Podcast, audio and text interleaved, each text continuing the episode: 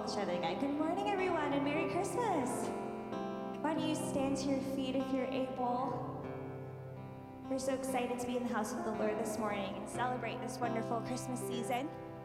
So, we're going to start off by singing a few Christmas carols together.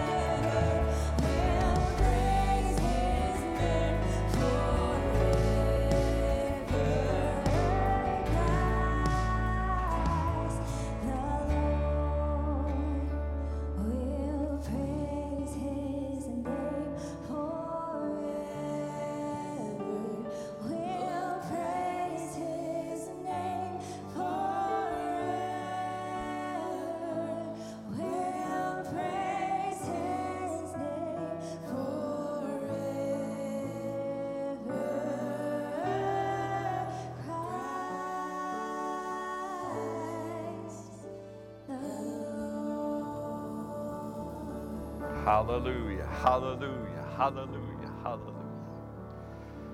Oh, come, let us adore him and we'll praise his name forever.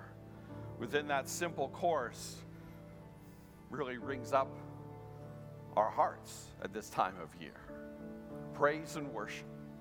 It was part of the Christmas story we read in Matthew chapter 2 how the wise men, when they came and they finally found the child with his mother Mary, how they came and it says they worshiped him. And they laid before him their gifts. Worship and praise has been part of the Nativity, the Christmas story, since the angels first announced it to the shepherds in the fields. And 2,000 years later, we are still worshiping the one who came. The one who came. And like we just sang, because he came, we will praise his name forever. Amen. Amen. See, Jesus came to Bethlehem for a reason, for a purpose. We were born just, well, my mother always said by mistake, but I mean, I always think we have a purpose. But you see, Jesus came on purpose, planned at the right time for a reason. See, we celebrate Christmas as a baby being born, but we know that that baby grew. We know that he became a man and that one day, one day he would take a walk carrying a cross that wasn't his own. And that he would lay down his life for us.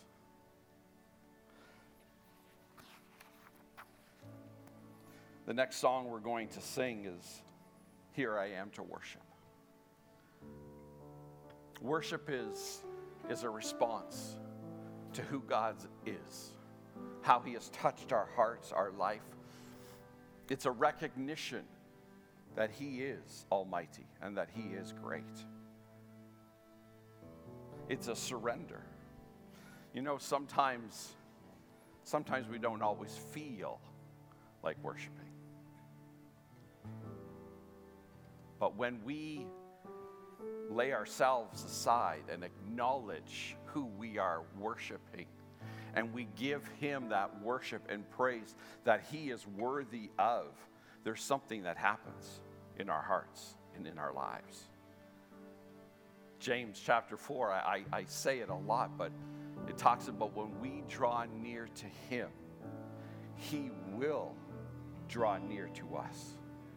And let me encourage you today, not just today, but any day, when you feel things and pressures of life are hard and difficult, and you might not feel like worshiping, that is the best time to worship and to draw near to Him who can touch your heart and your life. Draw near to Him today. And as we sing this chorus, let's sing it in recognition of who He is, but also what He's done. Because we'll never fully know how much it costs to see our sin upon His cross. Let's worship Him.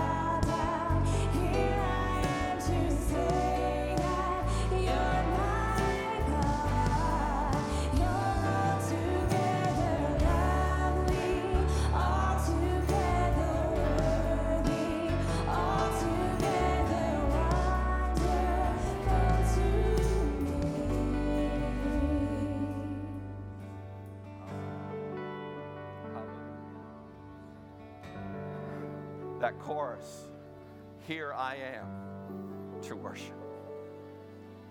Here I am. Here I am, God, to worship you, to praise you.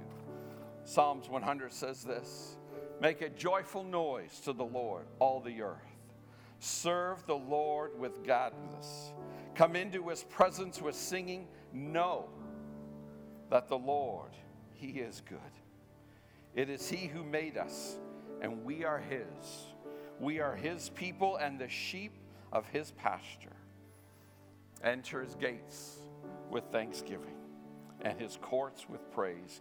Give thanks to him, bless his name, for the Lord is good, and his steadfast love endures forever, and his faithfulness to all generations. Church, I'll admit for myself that this past year has been hard for us as a family. But I stand here before you today to say that through it all, God has been good. His steadfast love has never wavered, never changed, never moved from the heart He put it in many years ago. God doesn't change. Life can take us all over. Now, Leanne and I used to love the roller coasters. Do you ever notice that moment in your life where roller coasters, they just became a little bit rougher than they used to? See, life can sometimes feel like that, eh? And we can get off one of those loops and we can kind of go, oh, that was rough. I just want you to know that through it all, wherever you are, God is good. And his love for you has never changed. This Christmas, and if some of you have some extra time off, and I know it's busy, find some time, find some time to just tell your Heavenly Father how much you love Him and how much you need Him to continue to hold you, to lead you, and to guide you. And through it all, praise Him, worship Him, draw near to Him, and He will to you. Our Heavenly Father, God, I am so thankful that, God, we can be here, that we can gather together. This time of year that, Lord, we celebrate the birth of our Savior is also a recognition of looking ahead so that the Savior was born to one day give his life on a cross, on a hill. Though he had done no wrong,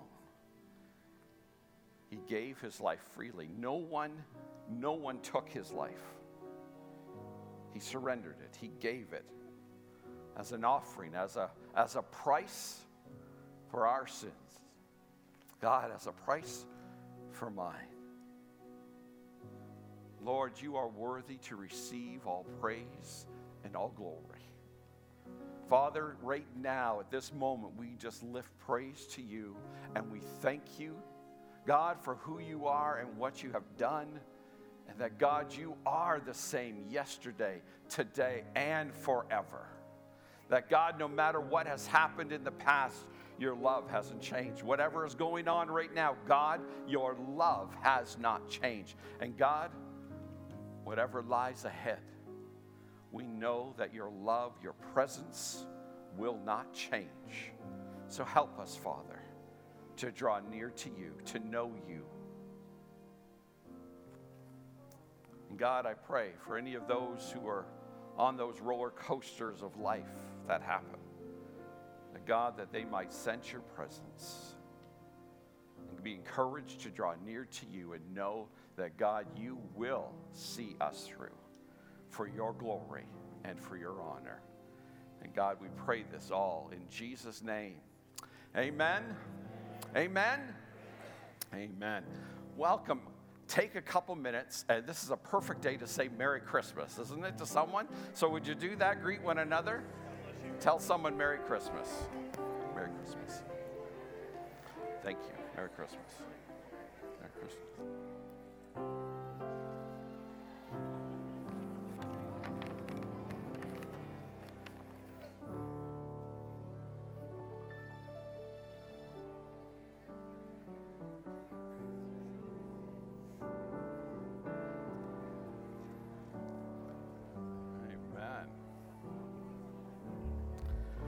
Glad you're here with us this morning. We want to welcome you here. If you're visiting with us today, uh, and if you've maybe never been here or, or you haven't been here that often, you've never filled out a communication card, in one of the seats in front of you, you'll see a communication card. If you take a couple minutes and fill that out and take it to the desk, uh, you know, the connection desk out in the uh, auditorium or out in the lobby, that uh, we just have like a Tim's uh, gift card for you just to say welcome.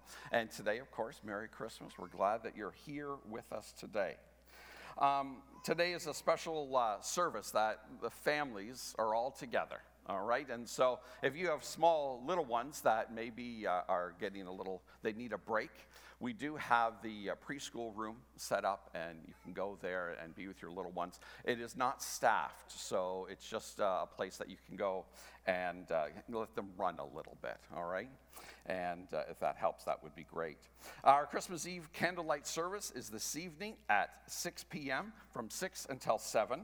Uh, invite someone to join with you. It's a beautiful service together, some beautiful singing, and of course, at the end, how we share and light candles.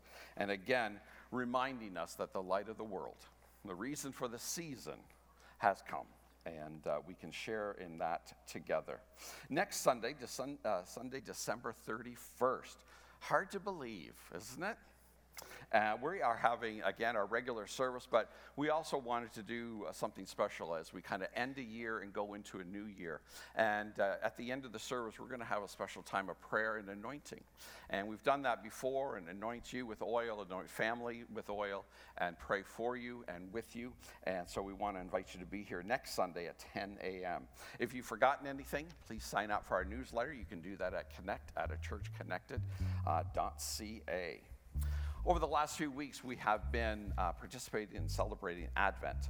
Advent, as we've been saying, is, is a, a preparation uh, for the uh, grand Christmas, the birth of Christ, but it goes beyond just remembering a baby born because it's also a preparation of our hearts to receive Christ as Savior, but then also in anticipation that uh, Jesus is coming again. And in that, we celebrate and we recognize Advent. We've been doing it in different languages, and tonight, uh, Bright and Chioma and family are coming, and they're going to be uh, reading the scripture and praying in Igbo, their natural uh, native tongue. So, invite you to come. You'll be able to follow the scriptures on the screen.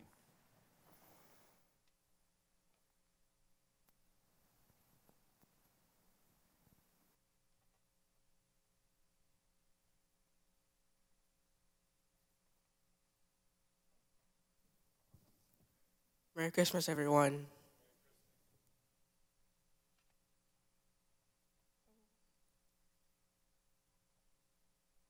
is Luke 7 verse 14. N'ihi nke a, onye nwe anyị onwe ya ga-enye unu ihe ịrịba ama. Lee nwa abụọ ahụ dị ime, ọ ga-ejekwa ịmụ nwa nwoke, ọ ga-akpọkwa ya ha Emmanuel.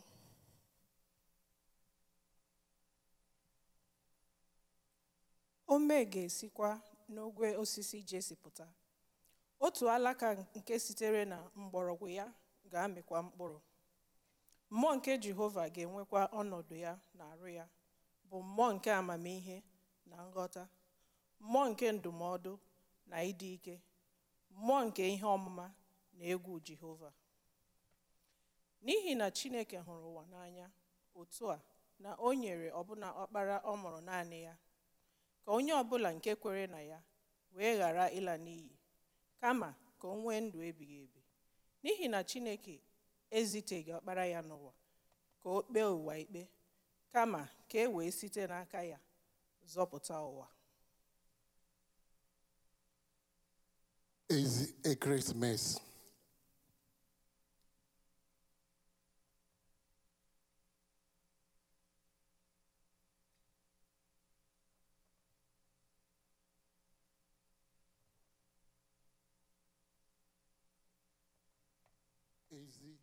ekeresimesi chukwu kere eluigwe n'ụwa.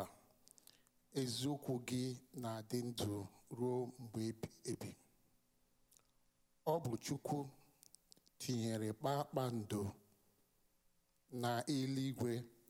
Ọ bụ gị kere nku uru ọbụba ọ bụ chukwu bịara n'ụwa dịka mmadụ.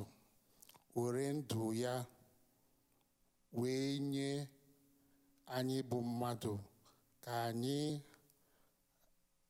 na ịhụnanya anyị wee baa ụba. Nke a bụ ihe omimi dị ukwuu mmadụ apụghị ịghọtacha. Nke a bụkwa omimi mara mma o siri ike ileghara anya. Amen happy christmas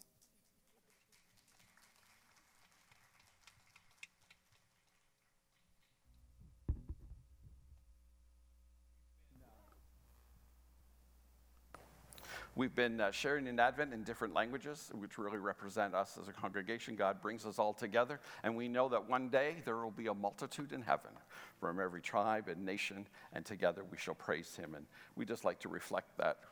That's great. Tonight we're doing our last candle for our Christmas Eve service, and it'll be in English, the only one I can understand. So uh, I'll be here. I'll be here. Uh, we want to thank you for your giving over the last year, and uh, we're going to ask the ushers, invite them to come forward. Here at Heartland, there are many ways, and I know we know a lot of people give uh, differently besides uh, just the physical offering. And so there is uh, online, you can find a debit credit at the back. And uh, we just want to thank you for your faithfulness. And again, as we finish up this year, your faithfulness in giving does help us uh, to continue to minister and to serve and to, uh, to be what God has called us to be. Amen. And the ushers, if they come forward, that'll be great.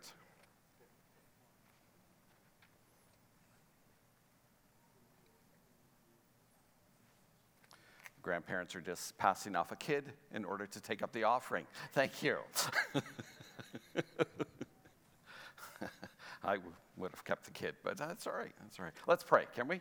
Heavenly Father, we thank you, God, for your goodness, your faithfulness to us. We thank you, God, for the many blessings that we do have to thank you for.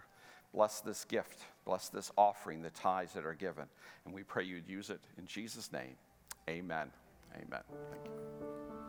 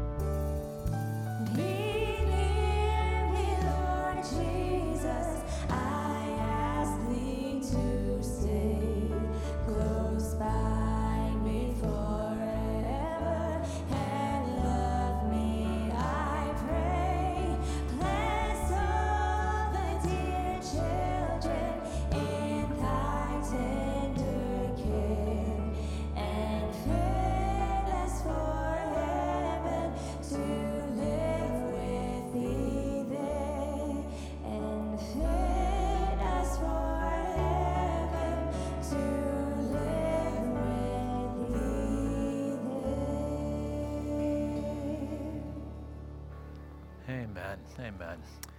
Before we begin, I just wanted to read a quick scripture just to encourage you. It's Isaiah chapter 9, and we'll refer to it uh, throughout the message. But there will be no gloom for her who was in anguish. In the former time, he brought into contempt the land of Zebulun and the land of Naphtali.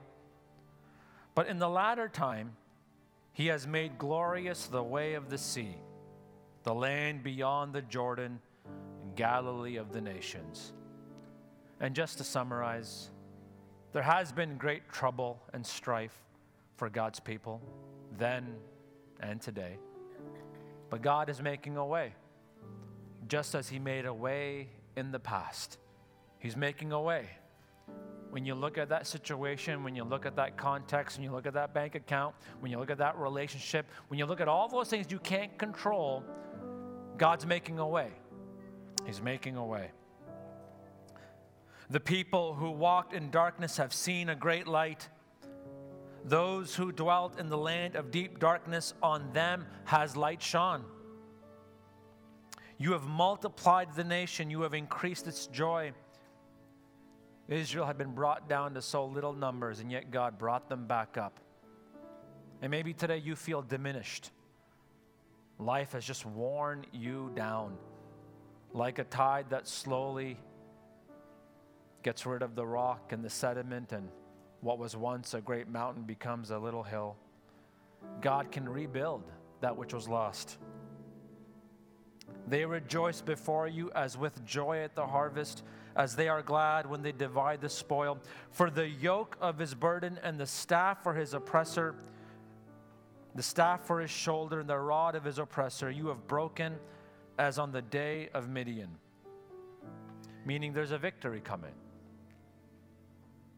I know there are those that come against you. Sometimes that which is within you comes against you but God will deliver you. For every boot of the trampling warrior and battle tumult and every garment rolled in blood will be burned as fuel for the fire.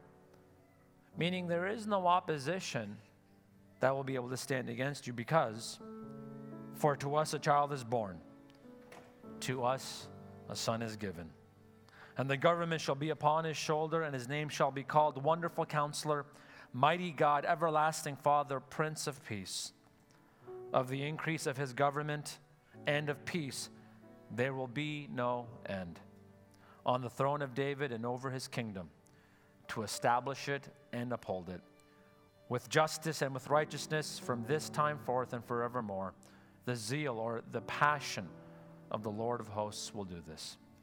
Father, as we talk a little bit about your lights today and your hope, your life, your love, your peace, your joy, your goodness, I pray, God, that you would encourage our hearts, that you would remind us that, that if you came, lived, died, and rose again, we have this incredible opportunity to live in indescribable hope. So, Father, I pray as we read on and, and study your word for just a few moments, encourage our hearts, we pray in Christ's name. Amen. Amen. Thank you, worship team. and Thank you, everyone, for being here. Um, is anybody here doing uh, double duty tonight? You coming back? Oh, a few, oh, many, many of you. Many of you, we just, we felt in our hearts that we just needed to have a Christmas, well, a Sunday morning service. I mean, I know it's tradition, but we just felt that it was important to do that to give people an opportunity to worship and to gather. And, uh, and if you can't make it here tonight, we do just pray for God's blessing for you, His journeying mercies, wherever it is you may be going whether you're catching up on sleep or opening gifts or having Christmas dinner or traveling, we just pray for God's provision and protection over you. I want to thank you again for your faithfulness this year, as Pastor Kevin alluded to. It's your giving that makes all this possible. We gave you an update a couple of weeks ago. Uh, we were trying uh, last month uh, we were trying to get to 188,000 to finish off the year well. Last week we gave the update. We now only need to get to 95,000. Well, this week I'm telling you that we only need to get to 65,000. So, so yeah, praise the Lord. So we're, we're coming to the end. So we've got a a, a week and a half uh, to go. To so we just we just encourage you to be generous this time of year, and, and really we just want to finish well, so we can start strong and do more for His name's sake, for Him and Him alone. And so we just pray uh, for that need, and we just believe God will meet that. Well, we have been in a series for the month of December called The Light of the World. And in this series, we've talked about how Christ, I guess it's, I guess it's controversial. I don't mean it to be, but we talked about how Christ is the only light in a hopeless night. That he's not this religious, you know, God type figure among a variety of, of religious gods, but that he is the one and the only Son of God, and that through him, all things were made, and that without him was not anything made, that he is the light of the world. And last week we talked about how this light isn't just here to kind of shine at you to point out, you know, all the mistakes you made, that he created you with a design in mind. The light of the world really cares about you and the details of your life, and, and he cared enough about you to, to put you here. I know Pastor Kevin quipped earlier that, you know, perhaps uh, his birth was not foreseen, and maybe you're here today and you were an oops baby. I won't ask you if you were an oops baby, but if you were, that's okay. We love oops babies, uh, whether you're two or 92. But you were not an oops baby to Jesus. The Bible says that he knit you together in your mother's womb, that, that he has a plan and a purpose for your life. He wants his light to illuminate your purpose. Now, in talking about Jesus being the light of the world, there is something we've alluded to, but we haven't really talked about. And today we're going to talk a little bit more about that. Because in talking about light, you also have to talk about darkness. That you really can't have a conversation about one without the other. Now, when you say that, uh, when you hear that, it naturally begs the question well, what is darkness? Well, I mean, if you, any, any science nerds over here, physics nerds? One, two, three. Well, you would know that, you know, from like a physics perspective, like there really is no such thing as darkness.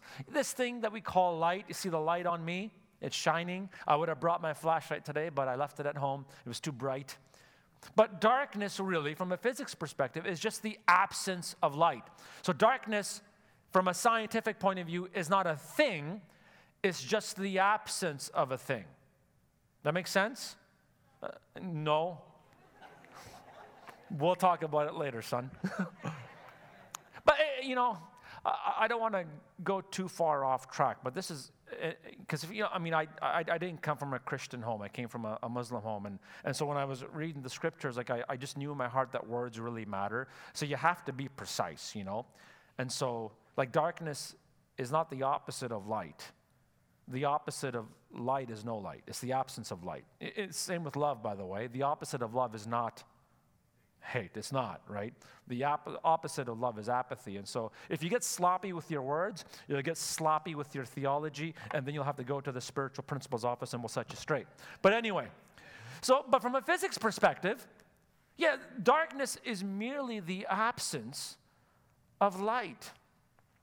But obviously, we're not talking about light and darkness from a, a physics perspective. We're talking about it from an emotional, a mental, a, a psychological, even a spiritual perspective. The darkness in our hearts is really the absence of the light of light, of love, of life, of hope, of truth, of justice. We all have this darkness, but the question is, what is it and or where does it come from? Maybe you've heard that statement or that question, sorry. Uh, do you have a dark side. Anyone here have a dark sense of humor? You can keep your jokes to yourself maybe for today and tomorrow and the season, maybe forever. But you know, when you hear that question, you know, it would be really easy to think, well, the, the pastor is asking me, am I part evil? Is there evil lurking within my heart? And if you were to come to that conclusion, you would be mistaken because you're misunderstanding the definition of darkness. When I say you have a dark side, I don't necessarily mean is there evil lurking in your heart, ready to speed and to, and to gamble and all that other stuff. No, I, I think, I think a better way to phrase that statement or that question would be this Your dark side is the part of you that compels you to resist the light that can heal you.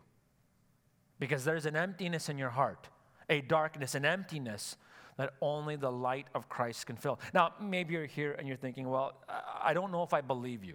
Maybe you're here and, and this is not uncommon during the Christmas season, but we have people visiting church and they don't normally go to church.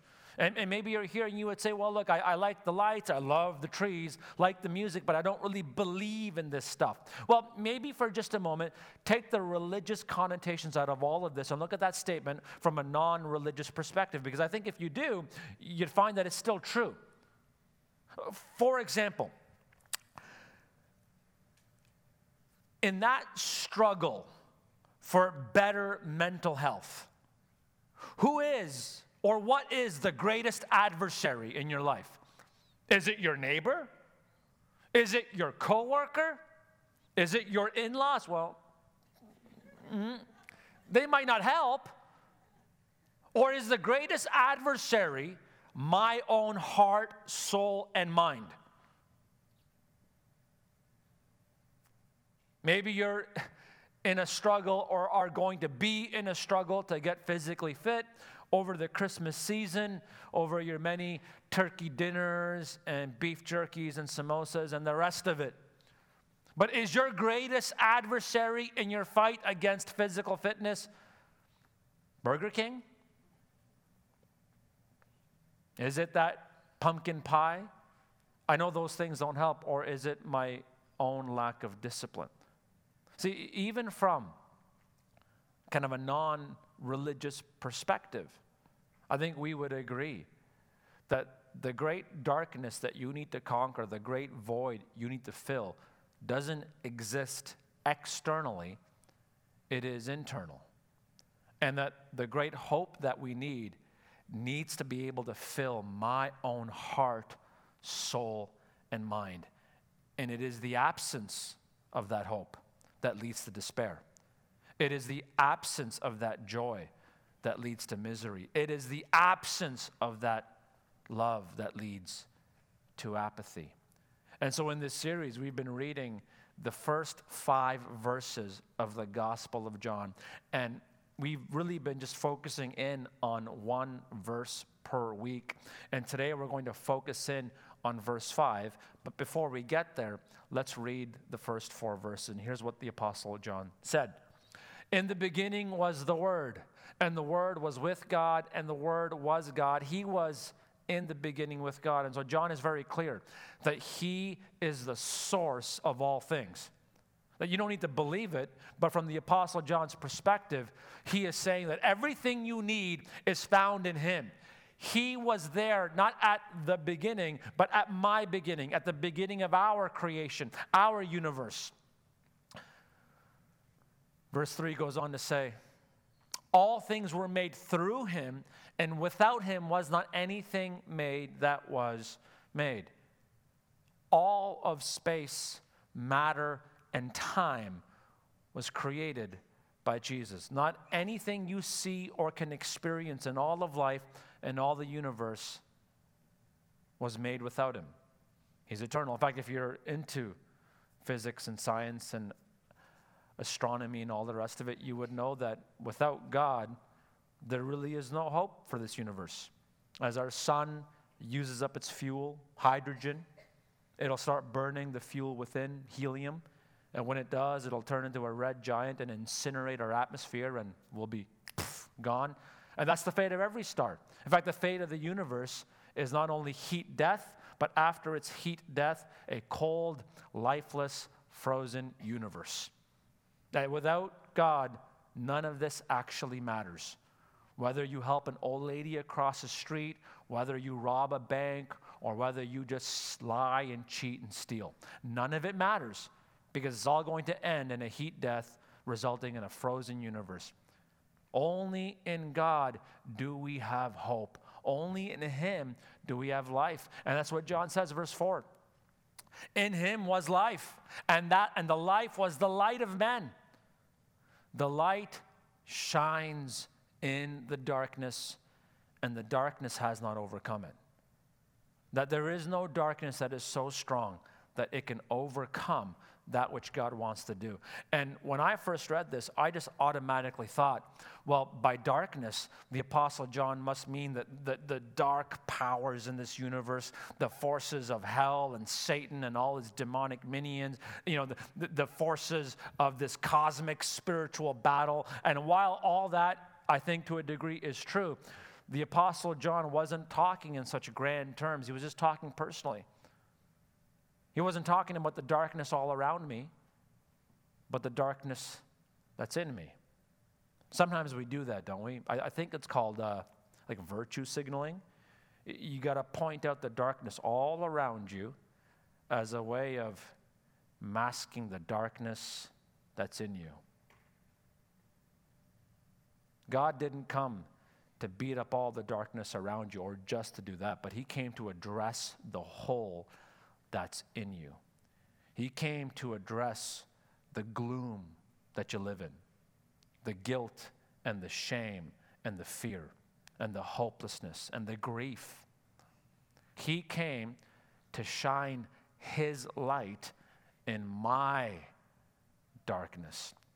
And so, for just a few moments, because it's a simply Christmas service, and we wanted to keep the service a little bit shorter for you so you can do all the things you wanted to do.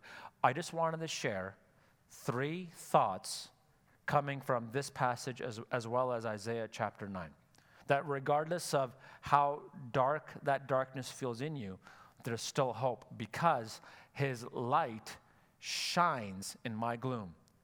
His light shines in your gloom. By the way, that word gloom, it just means a state of despair. It, it, it's a state of low self esteem and, and hopelessness because of a lack of courage to face the day, to face tomorrow.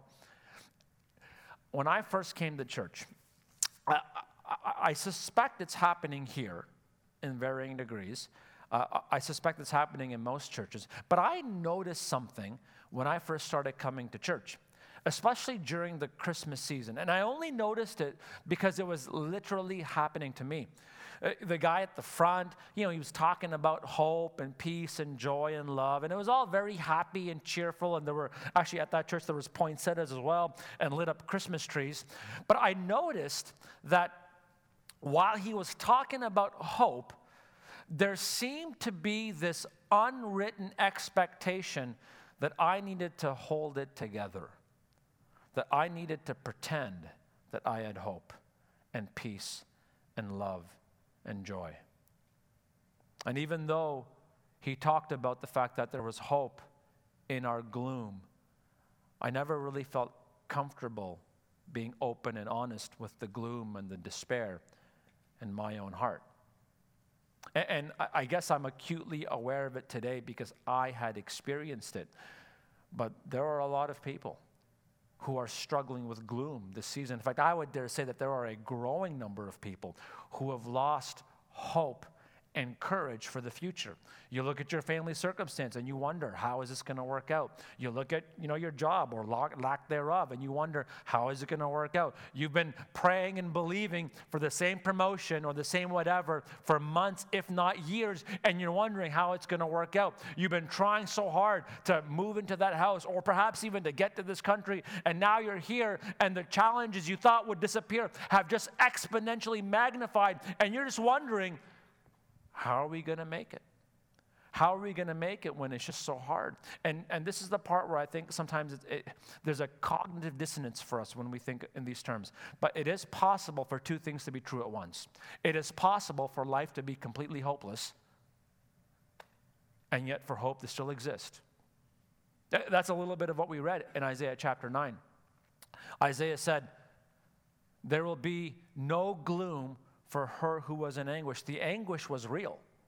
Like the pain was real. At least in Israel's case, they had made mistakes and mistakes were inflicted upon them. The anguish, the gloom, the pain, the tragedy was real. I suspect in your life, the gloom, the pain, the tragedy, the heartache, the heartbreak is real, but so is the hope. And that hope isn't found in me, it's found in His light, because it is His light that gives us the courage to face the day. That it might seem hopeless, but in Christ you can be filled with hope. Uh, I have a little exercise for you. Anyone here going to make any New Year's, New Year's Eve resolutions? Nobody. Wow, have time. My, how times have changed. One, one little guy.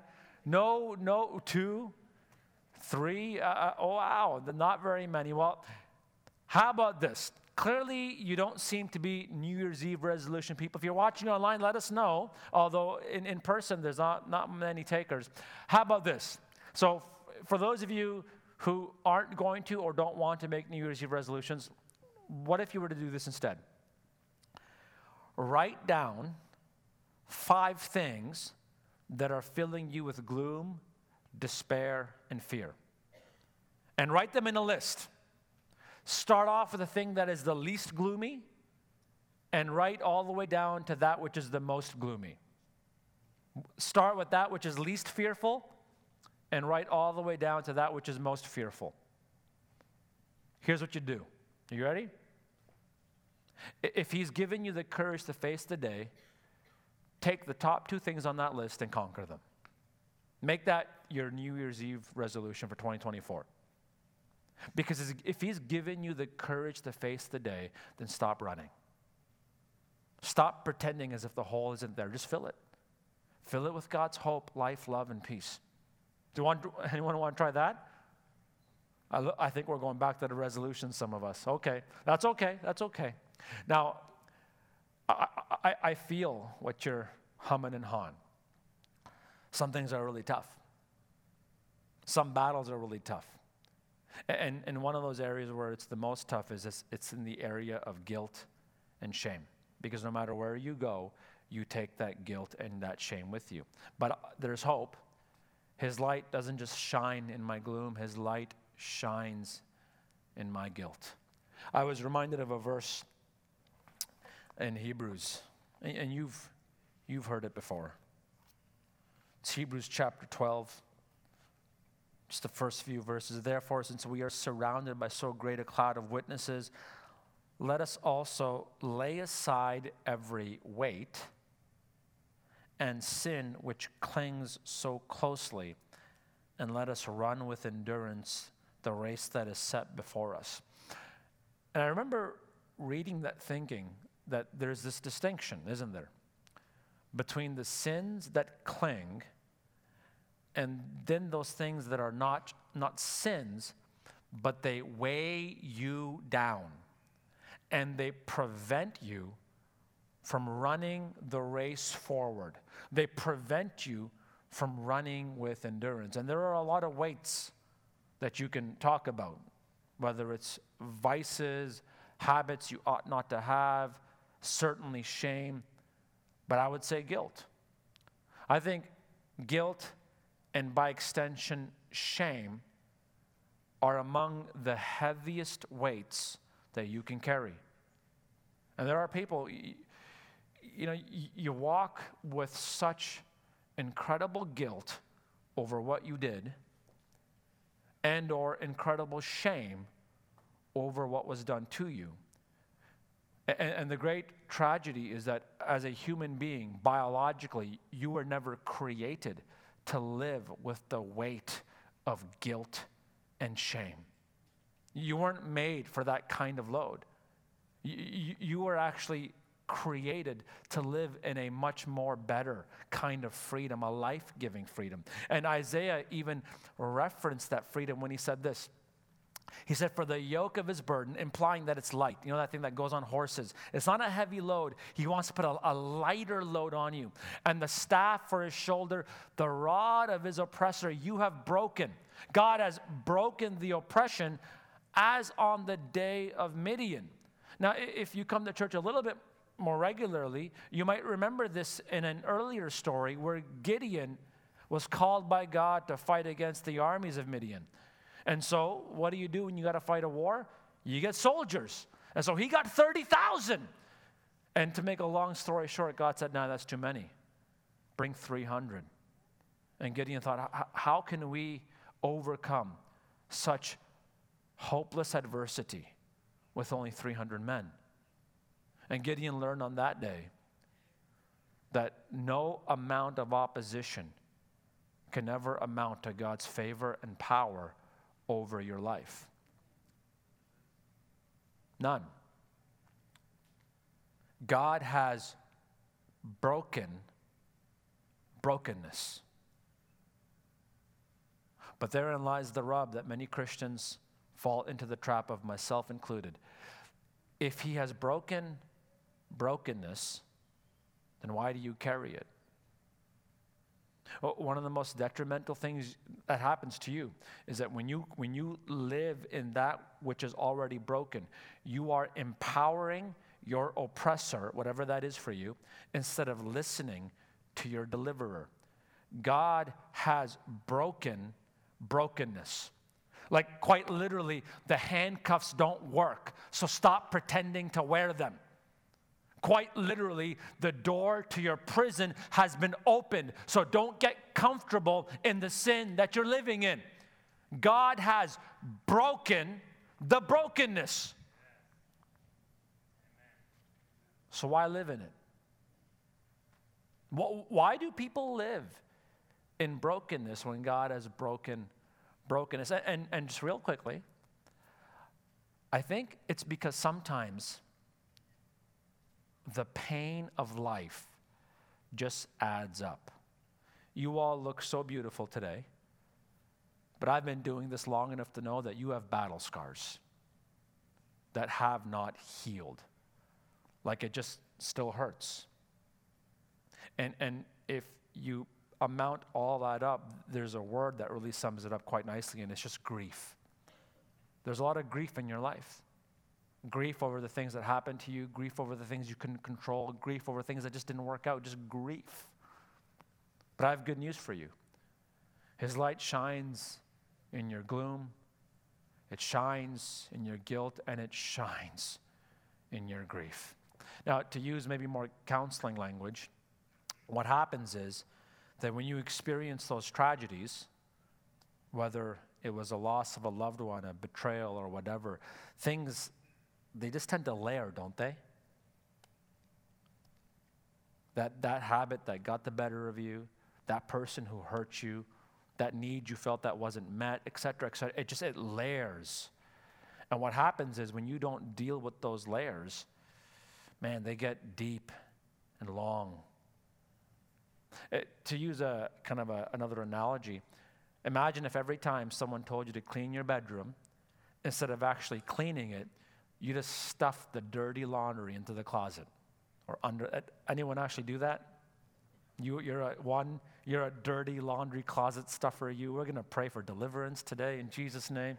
Anybody else do that? I think my kids do that. One two. I think you're too old to stuff dirty laundry into the closet. Anybody else? Anybody online? But i'll tell you what happens though. It's never a problem the first time you do it. But when you keep doing it the dirty laundry starts to layer. And you compound and magnify the problem and the smell. And oftentimes, what happens is you end up creating new problems, new dysfunctions in your thinking, your thought patterns, your behaviors. And, and to, not to get too counseling, but, but what happens is from an emotional, mental, and psychological perspective, it, it, leads to this layered trauma so much so that you, you can almost even develop a PTSD, a post traumatic stress disorder, because you have layers of grief, layers of pain that you've never addressed, whether it's one cause, the root cause, and then the other cause, the fear of actually dealing with this stuff. And, and the way not to deal with it is to pretend that it's not real, because it is real. Pain is real. Things do happen. Even when you read this text, it, Isaiah doesn't really go into it because he wants to talk about the hope. But even in talking about the hope, he addresses things that were hopeless in the past. For example, he says in verse 1 Isaiah chapter 9, he has made glorious the way of the sea, meaning there really was a barrier. The obstacle was real, but God made a way that it was possible for something to be hopeless and for hope to still exist.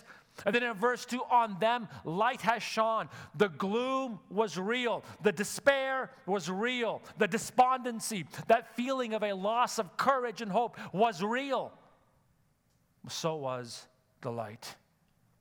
His oppressor you have broken. The oppression was real. The animosity between you and that thing or person ahead of you, it was real.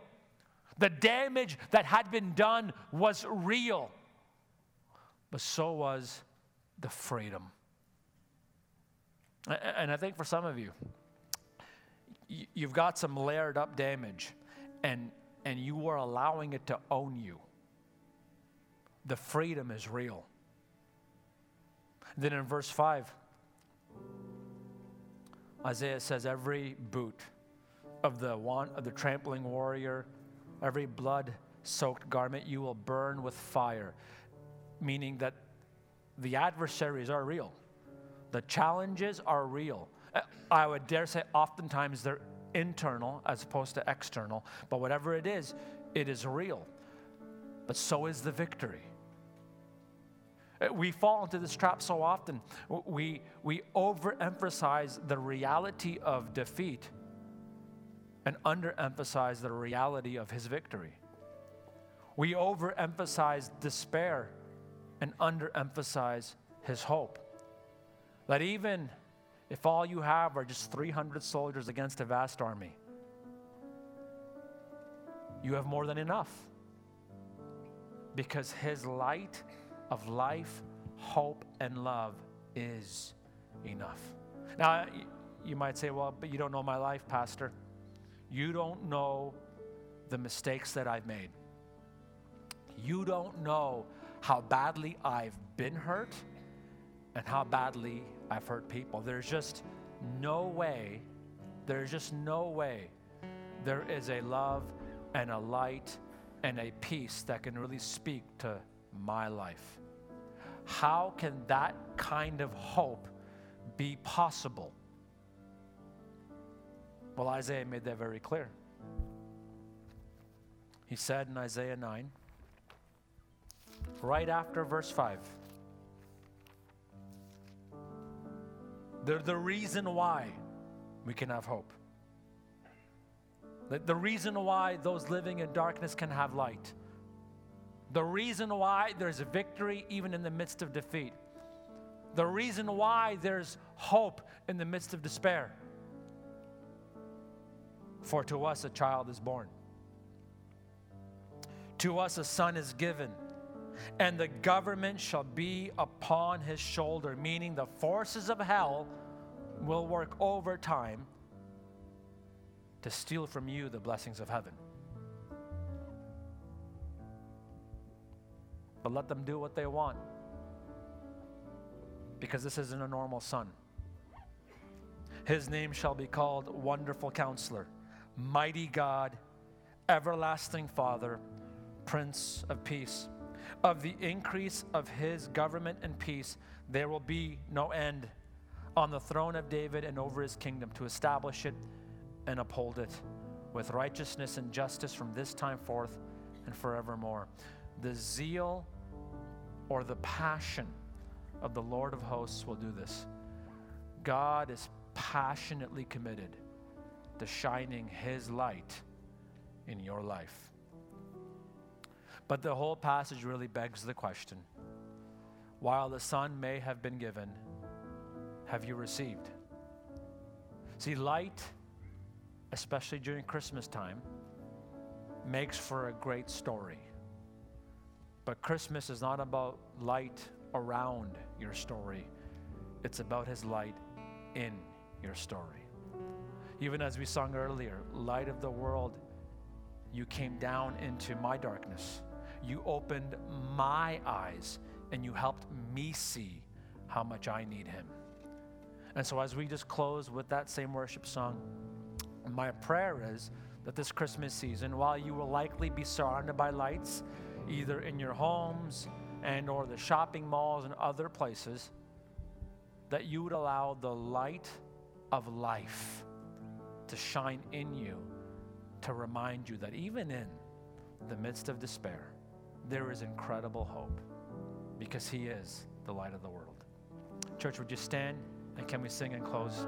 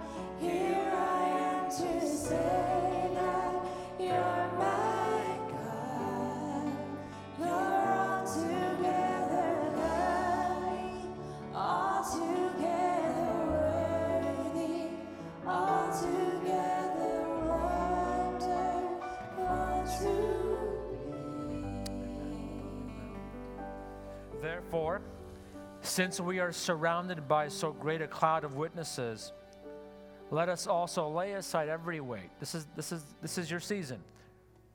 Lay it aside. And the sin which clings so closely, just lay it aside. And let us run with endurance the race that is set before us, looking to Jesus, the founder and perfecter of our faith, who for the joy that was set before him endured the cross, despising the shame, and is now seated at the right hand of the throne of God. The writer goes on to say, So therefore, lift your drooping hands and strengthen your weak knees, and make straight paths for your feet, so that what is lame may not be put out of joint, but rather be healed. So, my prayer as we go is a prayer healing for you. That the despair would be healed and that hope would spring forth.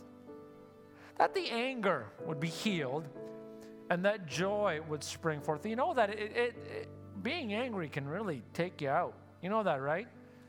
Any any doctors in the house? Isn't, isn't it like getting angry uses like a, like a million muscles in your face, and it just wears you out? You ever get worn out from being angry?